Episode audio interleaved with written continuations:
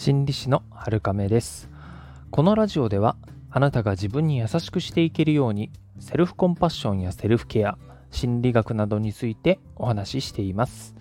えー、前回ですねあれこれ手を出してもいいんだよっていう話をしたんですけれどもこれが気になる方はですね、ぜひ、あのシャープ35聞いていただけると嬉しいです。えー、それでですね、あれこれ手を出すにしても、えー、手を出したやつはどれくらいやった方がいいのっていう話が残っていたかなと思います。今回ね、話をしますよって予告したかなと思うんですけれども、えー、場合によっては我慢っていうものも必要になるってことがね、ありますよね。とはいえ、我慢っていうのも当然、えー、した方がいい我慢としなくていい我慢っていうものがありますね。他人からの攻撃とか嫌がらせ、ハラスメントですよね。こういったものは当然我慢する必要はないですよね。そもそも自分から望んで始めたことではないですし、そこには何のポジティブな要素も存在しないので、我慢はしなくていいです。自分が望んで始めたことでも、どれくらいの自分の入れ込み具合かっていうところもありますが、グリッドっていういわゆる我慢についての研究が存在するんですけれども結論から言っちゃいますと1年くらいのね我慢期間がいい効果を生むんじゃないかっていう結論になってるんですね。分かりやすい例で言うとあの子供の習い事ですよね。こういうのは当然ですけれどもすぐにねやめるとやり抜いたりとか耐える力っていうものがつかないだろうなっていうのは想像がつきます。まあ、実際その通りなんですよね。とはいえ、何でもかんでも1年やらんといかんのかねっていうところになると思うんですが、2つね、その判断のポイントがあります。ポイントその1、えー、自分でやると決めて選んだものは1年やろうっていうことになります。子供の習い事の場合、親がやらせるっていうものがありますよね。これは子供が自分で選んでいないっていうことがありますよね。そうすると、今風に言うとですね、子供がコミットしていない状態っていうことになります。気持ちを入れて、やるっていう意識を持っていない状態ですよね。これを1年続けるっていうのもなかなか酷ですし、あまりね、実りがあるとは言えないんですよね。表面的に力をつけたように見えていても裏でマイナスのものも成長しているっていう可能性もあの拭いきれないところです。なので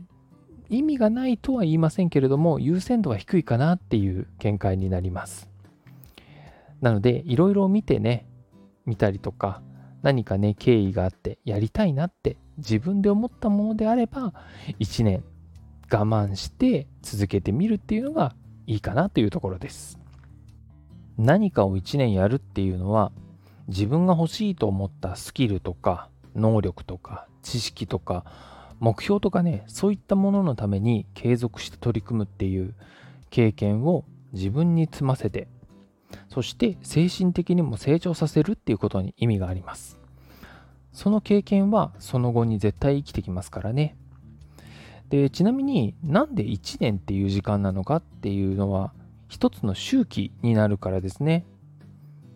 1年経つ頃になるとおそらくですねその1年の間に起きるであろうほぼ全てのイベントが起きていてそれを経験しているだろうっていうことになります。なのでまあその頃になると自信もついてきますしあのー、次の段階に向けてね一皮むける時期にもなっているはずなんですね。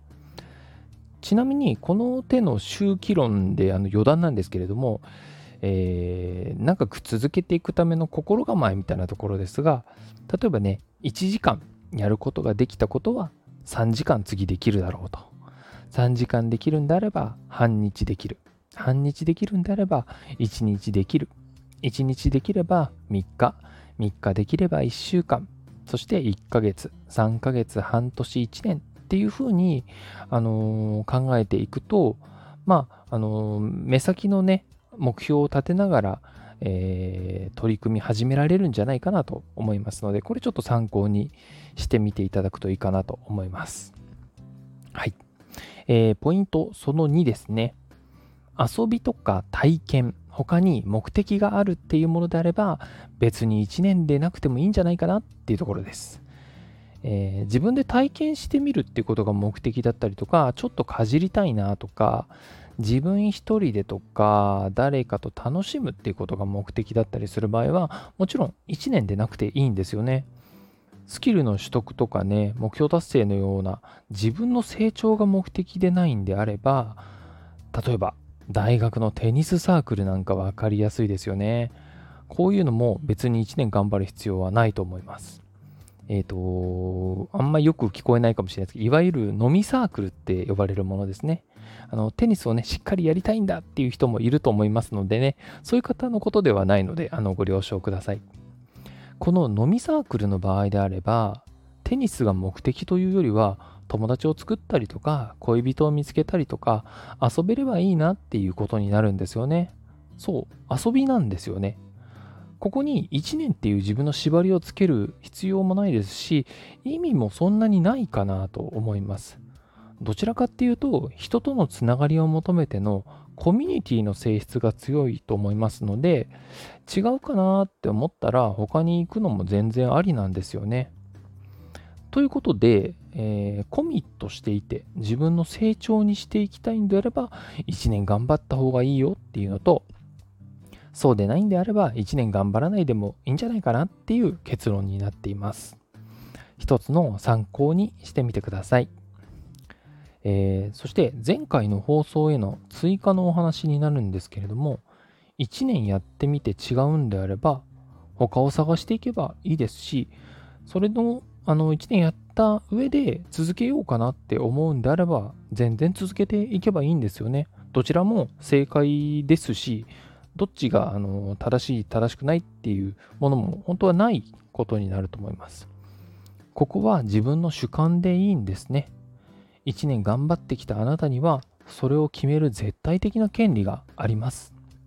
ただ自分のメンタルの不調とその継続できるかできないかっていうところに関係がありそうであれば